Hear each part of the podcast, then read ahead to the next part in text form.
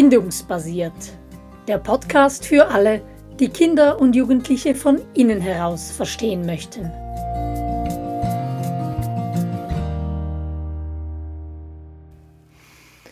Stolpersteine im selbstbestimmten Lernen, so heißt unsere aktuelle Podcast-Serie. Und ich bin Simona von Bindungsbasiert und ich freue mich sehr auf diesen letzten Stolperstein und auf einen letzten Austausch mit dir, Dagmar Neubronner. Und diesen Stein, diesen Stolperstein, den kennen wir alle, zumal ihn die meisten von uns fast dauernd in der Tasche oder im Hosensack mit sich rumtragen. Die Rede ist von Smartphones respektive von Bildschirmen oder Screens. Ja, das ist ja nicht nur für unsere Kinder in diesem Fall eine Herausforderung, sondern für uns alle. Wir alle verbringen viel mehr Zeit vor Bildschirmen, als wir eigentlich wollen. Und äh, selbst ich, die ich glaube, ich vergleichsweise bewusst damit umgehe, bin jedes Mal wieder schockiert, wenn ich äh, meine wöchentliche äh, Nutzungszeit ähm, sehe und denke, das, das kann doch gar nicht sein. und so geht es unseren Kindern natürlich auch und noch in einem weit verschärften Maße, weil ähm, aus zwei Gründen. Also zum einen sind die, die Bildschirme für uns alle, wir werden alle gleichsam eingesaugt durch diese Digitalisierung und ich finde es auch richtig, dass sich da Widerstand regt. Aber für Kinder gibt es noch zwei andere Faktoren. Das eine ist, dass sie ja hm, noch gar nicht richtig gut laufen können in der 3D-Welt, in der analogen Welt. Und und wenn wir ihnen Bildschirme ermöglichen, dann ist es wie wenn wir einem Zweijährigen ein, ein Auto äh, geben, sodass es überall hinfahren kann. Ja, dann wird es natürlich seine Muskulatur und seine Geschicklichkeit, sich selbst zu bewegen in der analogen Welt, ähm, nicht mehr trainieren, weil es einfach so viel bequemer ist und es so viel mehr erreichen kann. Scheinbar, ne? nicht aus eigener Kraft und nur in der virtuellen Welt, aber trotzdem. Und der andere Punkt ist, dass unser Leben sich so verändert hat, dass es für die Kinder ganz schwierig geworden ist, unbeobachtete eigene Freiräume äh, für ihre eigenen Träume, Visionen und Experimente zu finden. Früher sind die Kinder in den Wald gegangen, wo die Eltern sie nicht gesehen haben. Das ist heute nur noch wenigen Kindern vergönnt. Heute ist der Raum, wo die Kinder unbeobachtet ihre Erfahrungen sammeln können, das Internet. Und das Problem ist, im Unterschied zum Wald, ist dieser Raum nicht nur virtuell, sondern er ist kommerzialisiert. Da gibt es unendliche Kräfte, die ein Interesse daran haben, dass unsere Kinder aus diesem Wald möglichst nie mehr herausfinden, sondern immer äh, sozusagen immer mehr da konsumieren und davon geprägt werden. Und äh, Kinder sind die Kunden von heute und von morgen. Also dieser Wald ist nicht so harmlos, wie unsere Spielwälder früher waren. Und das beides zusammen, diese große Versuchung, auch wenn ich in der realen Welt klein bin und das nicht darf und das nicht darf und dann ins Bett muss, in der Spielwelt des Computers bin ich dann auf einmal der große Zampano. Und da die, unsere, da die Spielwelten, die unbeobachteten und freien Welten, die auch unzensiert sind, für unsere Kinder sehr rar geworden sind. Die meisten Kinder sind unglaublich eingeengt und gehen nie alleine raus, gerade in der Stadt, ähm, aus gutem Grund. Ja, ist es noch umso, umso versuchungsvoller. Mhm. Ja, und dieser Wald, der ist ja nicht nur kommerzialisiert, dieser digitale Raum, die Fallhöhe darin ist ja auch enorm. Also das ist kein sicherer Ort für unsere Kinder. Und gleichzeitig ist es so wichtig zu sagen, dieser Wald, der ist hier, die Digitalisierung ist hier, wir Erwachsene kommen ja nicht an Bildschirmen vorbei und so zumindest meine Prognose, unsere Kinder in ihrem Leben noch viel weniger als wir. Also es bringt nichts, Bildschirme oder die Digitalisierung zu verteufeln oder hier dogmatisch unterwegs zu sein.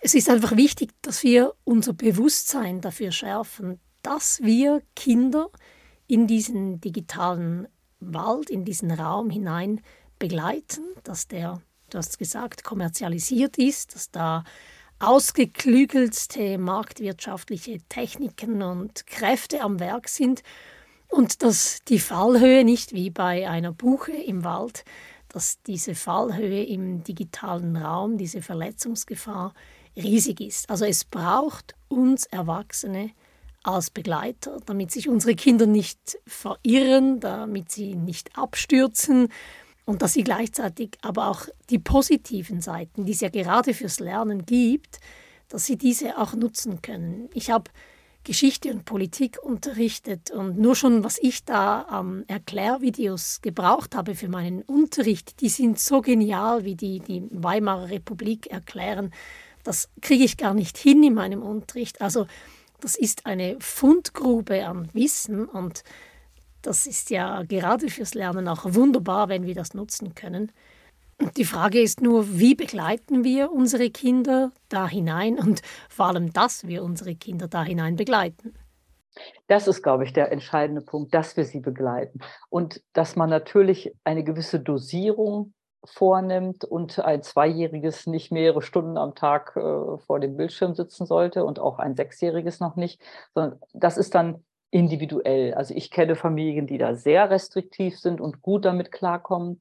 Und es gibt Familien, die nicht so, die etwas lockerer sind und auch damit klarkommen. Also das, das muss man einfach gucken. Und es ist natürlich auch ein Unterschied, ob man das Gefühl hat, dieses Kind ist in seinem Leben unglücklich, nicht gut genug gebunden, nicht bindungssatt und sucht dann auf diesen Plattformen oder im Internet nach, nach Vergessen oder nach Ersatz der aber letztlich nicht nähren kann. Oder dieses Kind nutzt, genauso wie wir beide das tun, Simona, das Internet als eine wunderbare, weltumspannende Volkshochschule, wo wir uns vernetzen können, wo wir lernen können, wo es über alles, alles zu wissen gibt und wo ich sofort ein wunderbares Video finden würde, was mir genau erklärt, äh, wie lange Ameisen leben und, und wie sie dabei aussehen das ist ja großartig. Und, und dass praktisch dieses Monopol von Schule und Kirche über Bildung und Wissen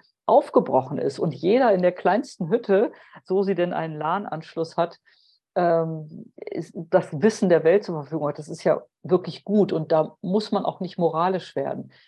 Gleichzeitig, wie das Beispiel mit dem Zweijährigen, der noch nicht richtig laufen kann und für den es nicht gut wäre, ein Auto äh, äh, zu bekommen, sind wir auch für die Dosierung verantwortlich und dieses Wort, was du gesagt hast, vom Begleiten. Ähm, dass wir uns dafür interessieren, was unsere Kinder da machen. Und zwar nicht unsere Eigenschaft als erziehungsberechtigte Zensoren, sondern in unserer Eigenschaft als, als fürsorgliche Erwachsene. Sagt, ach, zeig mal, darf ich auch mal probieren? Wie geht denn das? Und ach, und wie ist das strukturiert? Und, und warum und was kann man da gewinnen? Und einfach, dass, dass, man, dass wir uns das von unseren Kindern erzählen und erklären lassen. Denn dann bleiben wir am Ball mit dem, was unsere Kinder naturgemäß ganz stark interessiert. Und äh, sie sehen uns ja auch die ganze Zeit damit zugange sein. Und insofern ich denke, wie du richtig sagst, nicht verteufeln, aber verantwortlich damit umgehen. Wir würden auch einem, einem Kind keine Pornos zeigen oder ähm, ihm keinen Schnaps anbieten, sondern wir würden es behüten und, und sozusagen, wir würden aber vielleicht altersgemäß mit ihm darüber reden, wo die Babys herkommen. Das ist aber was anderes. Und, und diese Dosierung, die müssen wir eben entsprechend unseren Werten in Bezug auf die Bildschirme ähm, entscheiden. Und ich erlebe sehr viele Eltern, die aus Bequemlichkeit letzten Endes in eine Situation schlittern, wo ihr Kind bereits ausgewachsen süchtig ist und dann so rabiat reagiert auf jegliche Einschränkung, dass die Eltern dann ganz erschrocken sind. Wie siehst du das? Naja, das sehe ich auch oft in Kursen oder in Beratungen, diese rabiate Reaktion. Nämlich genau dann, wenn das Kind schon eine gewisse Sucht entwickelt hat und dann die Beziehung zwischen Eltern und Kindern in der Adoleszenz, in der Pubertät sowieso einem Stresstest unterzogen wird, dann wird es oft wahnsinnig schwierig. Die Eltern sind dann mit der eigenen Ohnmacht konfrontiert und nicht selten reagieren dann auch die Eltern rabiat und das ist dann nicht besonders förderlich für die Beziehung. Ich glaube, da ist einfach wichtig hinzuschauen und zu verstehen, mit welcher Absicht, mit welcher Motivation, mit welchem inneren Antrieb setzt sich das Kind an den Bildschirm. Ist es die Neugierde, ähm, wie die Ameisen leben, wie lange sie leben, wo sie leben? Und diese Neugier, die die Kinder antreibt, dann ist ja alles wunderbar. Aber wenn das Kind ein anderes Bedürfnis mit dem Bildschirm stillt, sei es eben zur Ruhe zu kommen oder abschalten zu können oder eben auch den Bindungshunger zu stillen, also irgendwo dazuzugehören, Wertschätzung zu erfahren, ähm, gesehen zu werden, dann, dann wird es schwierig. Wenn das die Motivation ist, mit welcher sich das Kind an den Bildschirm setzt, dann, ist das Suchtpotenzial so groß, weil vordergründig und kurzfristig funktioniert das ja sehr gut. Also kurzfristig kann ich ja meine schwierige Alltagswelt vergessen. Ich kann da abschalten und ich bekomme Klicks und Likes und Wertschätzung und die Illusion gesehen zu werden ist ja auch da. Aber all das funktioniert eben nur ganz kurzfristig. Es nährt nicht, es erlöst uns nicht von dem Problem. Das ist wie Junkfood eigentlich. Und der Hunger, der kommt dann ganz schnell wieder und dann muss es weitergehen, dann muss die Bildschirmzeit verlängert werden. Und da, da sind dann die Kinder, wenn wir sie davon wegnehmen, richtiggehend Entzugserfahrungen ja. ausgesetzt. Genau, eine Familie hat mir das mal erzählt. Die hatten dann durch meine Umrufe alarmiert, hatten sie dann mal beschlossen, das Tablet, ja, wir wissen eigentlich gar nicht, wo das Tablet ist, das ist irgendwie weg. Und sie sagte dann, die Mutter, es war drei Tage lang, ich habe zwei kleine Kinder von damals fünf und sieben ungefähr, drei Tage lang war es wirklich die Hölle. Die Kinder waren aggressiv, sie waren verzweifelt, sie waren, sie konnten überhaupt nicht spielen. Und am dritten Tag, als wäre ein Schalter umgelegt, waren sie durch den Entzug durch und dann haben sie angefangen zu spielen und dann war es wunderbar. Und irgendwann kam das Tablet dann natürlich auch wieder dazu. Ähm, ich möchte nur noch eins ergänzen, Simona. Du hast recht, wenn das Kind nur wissen will, wie alt die Ameisen werden und begibt sich in diesen Wald, um das herauszufinden, dann ist das gut und eigentlich müssen wir dann gar nicht weiter uns Sorgen machen. Aber dieser Wald steckt voller Hexen, Räuber, Zauberer und sonstiger Dämonen, die diesem Kind ja, was eigentlich nur wissen will, wie alt Ameisen sind. Ja, guck doch noch mal hier und guck doch noch mal da und jetzt zeige ich dir noch das und und äh, auf TikTok dann kann man nur so im Trance-Zustand sich da diese ganzen Kurzvideos reinziehen. Wir müssen, ich denke, das ist ein ganz wichtiger Punkt, dass uns bewusst ist, dass unsere Kinder, nicht nur unsere Kinder, wir natürlich auch, dass wir gezielt eingefangen werden sollen, wenn wir in diesen Wald gehen. Und dass wir mit unseren Kindern gemeinsam das Alter der Ameise suchen sehen und es dabei begleiten und ihm zeigen, also so wie in den Märchen, geh nicht vom Weg ab, ähm, dann bist du verloren beim Internet stimmt es nämlich. Ne? Dann zack, zack, zack ist man irgendwo und dann ist man völlig und es bleibt dann auch gar nichts mehr hängen, sondern man ist dann nur in diesem Rausch der Informationen und der Reize.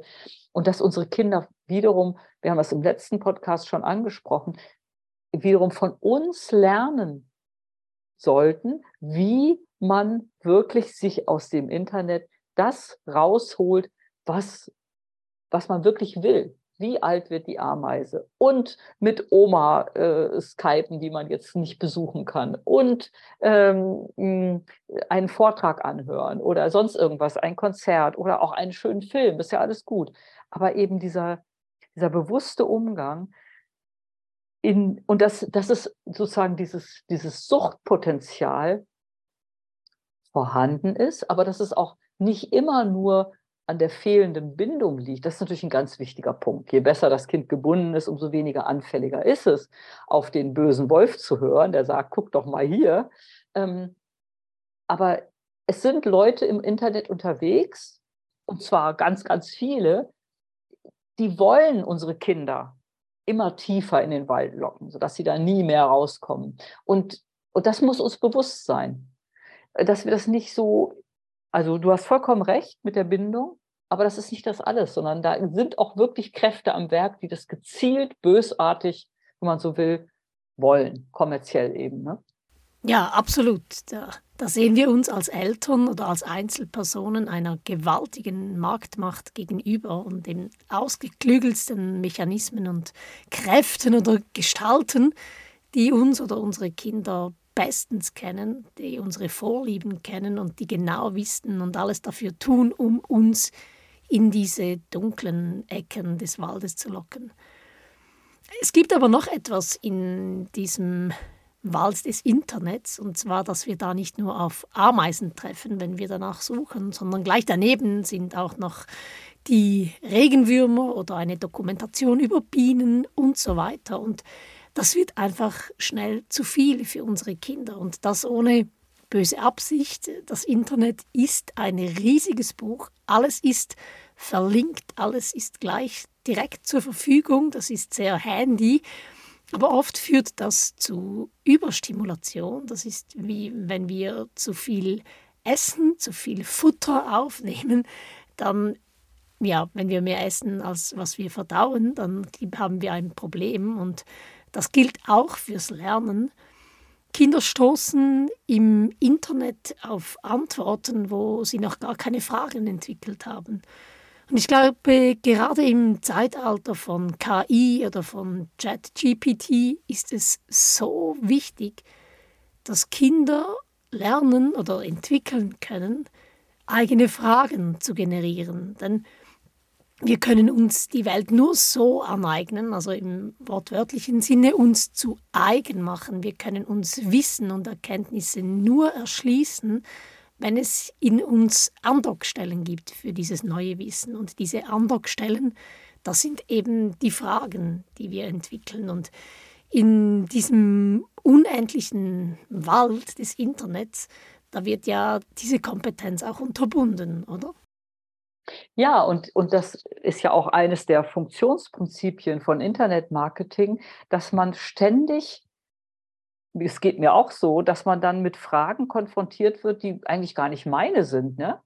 Wussten Sie oder mit Antworten die zehn wichtigsten Infos über? Und ich habe vorher noch nie drüber nachgedacht. Dann, ach naja, dann guckt man doch mal. Und dann ist man schon halb verloren. Äh, und auf einmal ist eine Stunde rum und man weiß eigentlich hinterher überhaupt nichts. Ne? so, man hat nur einen Wirrwarr in seinem Kopf. Aber im Grunde hast du damit auch schon vorgegeben, was wir tun können. Wir müssen zum einen unsere, das, die Alt, das Alter und die Reife unserer Kinder berücksichtigen und sie schützen vor zu viel. Ne? Man lässt ein Zweijähriges nicht in den Wald, äh, wenn dann nur auf dem Arm mal eben. Ne? Ähm, also sehr dosiert. Denn entscheidend ist ja nicht nur, was das Kind im Wald oder im Internet erlebt, sondern auch, was in der Zeit nicht in der realen Welt erlebt. Ne? Ähm, und aber auch, dass wir mit unseren Kindern in guter Bindung sind, sodass sie, wenn irgendwas Komisches sein sollte, dass wir das erfahren. Ich weiß noch, wir hatten meine Kinder so ah, sechs und acht waren, da waren sie bei den Pfadfindern, weil sie dachten, das wäre so wie bei Tick, Trick und Track, äh, ganz schön mit Natur und so. Aber die haben immer nur so komische Gesellschaftsspiele gemacht, waren da auch nicht lange. Aber eines dieser Spiele nannte sich Zombies. Das war im Grunde so eine Art blinde Kuh, aber man musste so mit verschlossenen Augen und ausgestreckten Armen halt wie so ein Zombie da rumtorkeln. Und daraufhin haben unsere Kinder, konnten die auf, also ich wusste das nicht, aber meine Kinder konnten auf einmal nicht mehr einschlafen. Und dann ja, ich kann nicht einschlafen, ja, ich auch nicht. Hm, ja, was ist denn los? Ja, ich sehe immer so Bilder. Und dann haben sie mir beschrieben, was sie für Bilder sahen. Sie waren wirklich scheußlich. Aber ich dachte, irgendwie klingt das nach Zombies. Habt ihr euch Zombie-Bilder angeguckt im Internet? Ja. Und dann stellte sich raus, sie hatten dieses Spiel gespielt und sie wollten einfach nur wissen, was Zombies sind. Und waren richtig traumatisiert von dem, was sie da dann gesehen haben. Also es ist wirklich, ähm, es, es ist ein, ein heikles Pflaster und sowas kann immer passieren. Dafür können wir unsere Kinder nicht schützen. Aber dadurch, dass wir miteinander geredet haben und dass sie mich sich mir anvertraut haben und ich natürlich dann auch nicht geschimpft habe. Sie waren ja in bester Absicht. Sie dachten, das ist sowas wie mit wie alt werden Ameisen. Ne? Und dass das auf einmal so schreckliche Bilder bringt, das konnten sie ja nicht ahnen.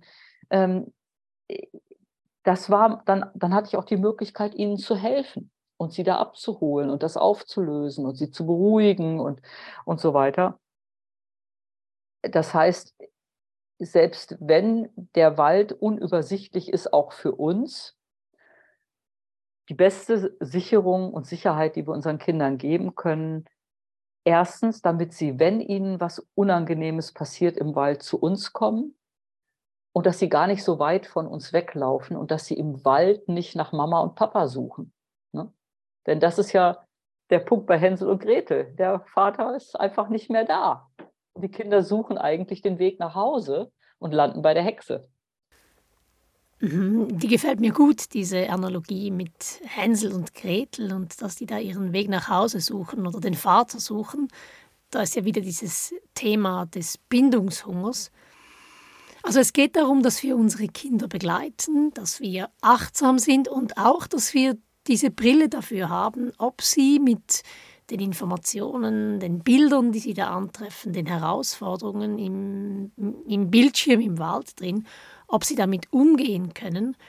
Und was bei der Beantwortung dieser Frage auch hilft, ist, wenn wir uns fragen oder darauf achten, wie die Kinder denn aus dieser Bildschirmzeit wieder zurückkommen. Kommen sie erholt zurück, voller Tatendrang? Haben sie einfach ein Timeout genossen und ein, ja, sich unterhalten lassen? Oder kommen sie eben gar nicht zurück? Oder ist es ein Kampf, sie da irgendwie wieder zurückzuholen, diese Abhängigkeit? Oder aber kommen sie überstimuliert zurück? Oder zeigen sich da auch Ängste, Emotionen wie Frustration oder Alarm, das oft auch deplatziert, also nicht gleich danach, sondern kommt das vielleicht am Abend vor dem Einschlafen. Und diese Emotionen, die können wir dann, wenn wir durch diese Brille schauen, ja auch wieder auf die Zeit an den Bildschirmen zurückführen. Ja, und ähm, ich glaube auch hier dieser Satz aus dem letzten Podcast, Rhythmus ersetzt Kraft. Es ist für Kinder eine Hilfe, wenn sie wissen, jeden Tag von dann bis dann ist mein Bildschirmfenster ansonsten nützt kein Brammeln und kein Jammern und kein Bitteln und kein Betteln.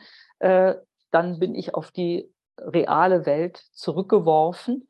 Und natürlich ist es dann unsere Verantwortung auch, die reale Welt für unsere Kinder so zu gestalten, dass man da auch was machen kann. Und das ist, glaube ich, es ist ja immer, letzten Endes geht es immer um uns, eine der großen Schwierigkeiten, warum so in so vielen Familien es an diesen Suchtpunkt kommt, ist, dass die Kinder so herrlich ruhig sind, sodass die Erwachsenen schnell ihr eigenes machen können an ihrem eigenen Bildschirm und da auch die Zeit schnell vergeht und man dann eben zum Teil wirklich kleinen Kindern lange Zeiten ermöglicht, einfach weil es so ein bequemer Babysitter ist. Und ich weiß, dass vor in früheren Jahrhunderten äh, die Menschen auf dem Lande ihren Kindern Mohnkörner in den Schnuller getan haben. Also haben da so, so Tüchlein und dann Mohnkapseln rein. Und der Mohn war damals noch nicht so harmlos wie auf unserem Brötchen. Mhm. Äh, und im Grunde, damit sie in Ruhe arbeiten konnten, damit die Kinder friedlich schliefen. Mhm. Und davor müssen wir uns hüten, dass wir den Kindern sozusagen Opium geben fürs Volk, äh, damit wir in Ruhe arbeiten können. Oh ja, die Digitalisierung oder Bildschirme als ultimative Babysitter. Mhm. Ja, du hast es gesagt, Rhythmus ersetzt Kraft und ich glaube, es ist wichtig und richtig, dass wir hier nochmals unterstreichen, dass es sich lohnt, frühzeitig sich Gedanken zu machen und frühzeitig mit Strukturen und Ritualen ähm, zu starten, weil wenn wir mal den unkontrollierten Zugang ermöglicht haben in diesen Dschungel, in diesen Wald hinein, dann ist das Suchtpotenzial riesig. Die Fallhöhen, die wir angesprochen haben, die Abwege, die dunklen Gestalten, die unsere Kinder da nicht mit den besten Absichten in die dunklen Ecken locken, die sind mannigfaltig. Und da wieder zurückzufinden, wenn Kinder mal diesen unbeschränkten Zugang hatten, da wieder zurückzufinden als Familie oder in einem Lernort, das ist ein Kraftakt. Und Vorbeugen ist hier einfach so viel besser als, als Heilen. Und nicht zuletzt, glaube ich, ist es auch wichtig, dass wir Erwachsene hier uns unserer Vorbildfunktion bewusst sind. Wenn wir natürlich in jeder freien Minute oder wenn irgendwo ein Langweile-Zeitfenster sich aufmacht, wenn wir da diese Lücken mit Bildschirmen füllen, dann lernen sie an unserem Beispiel. Und da muss ich mich selbst auch immer wieder an der Nase nehmen. Und wenn wir jetzt so langsam diese Serie abrunden, dann glaube ich, gilt das für all diese Stolpersteine, so als Schlusspunkt für die Serie, dass die sehr viel mit uns Erwachsenen zu tun haben, mit unserer eigenen Haltung, unserem eigenen Engagement für unsere Kinder und nicht zuletzt auch mit unserer eigenen Reife.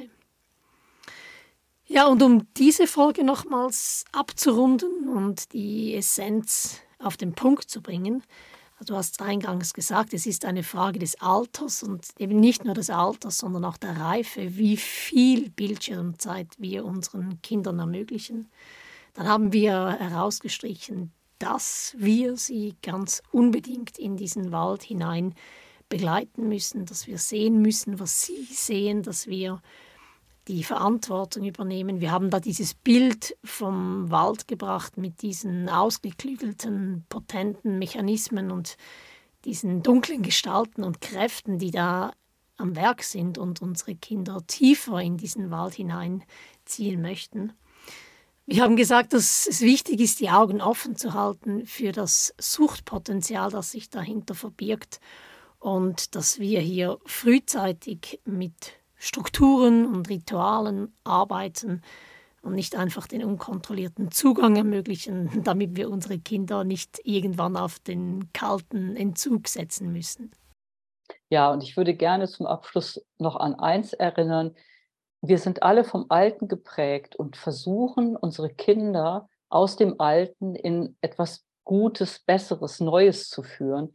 Und wir, es ist ganz wichtig, dass wir dabei milde mit uns sind wenn wir nicht perfekt sind und nicht jetzt angesichts all dieser Stolpersteine äh, verzweifeln, sondern einfach sagen, ja, wir sind Pioniere, wir, wir, wir wollen das Allerbeste und wir geben sehr viel und wir sind vom Alten geprägt, das können wir nicht mhm. verhindern. Und es klappt alles nicht perfekt, aber es ist einfach gut, wenn man schon mal die Richtung weiß und dann wenigstens Gordon Neufeld sagt ja so gerne, in die richtige Richtung stolpern, ja. Und es gibt keine Extrapunkte für Eleganz, aber wir, wir gehen den richtigen Weg und wir sollten wirklich uns auf die Schulter klopfen und nicht, also ich erlebe viele Eltern heute als sehr, sehr streng mit sich selber. Das brauchen wir gar nicht zu sein. Ja, das, das kenne ich ja auch.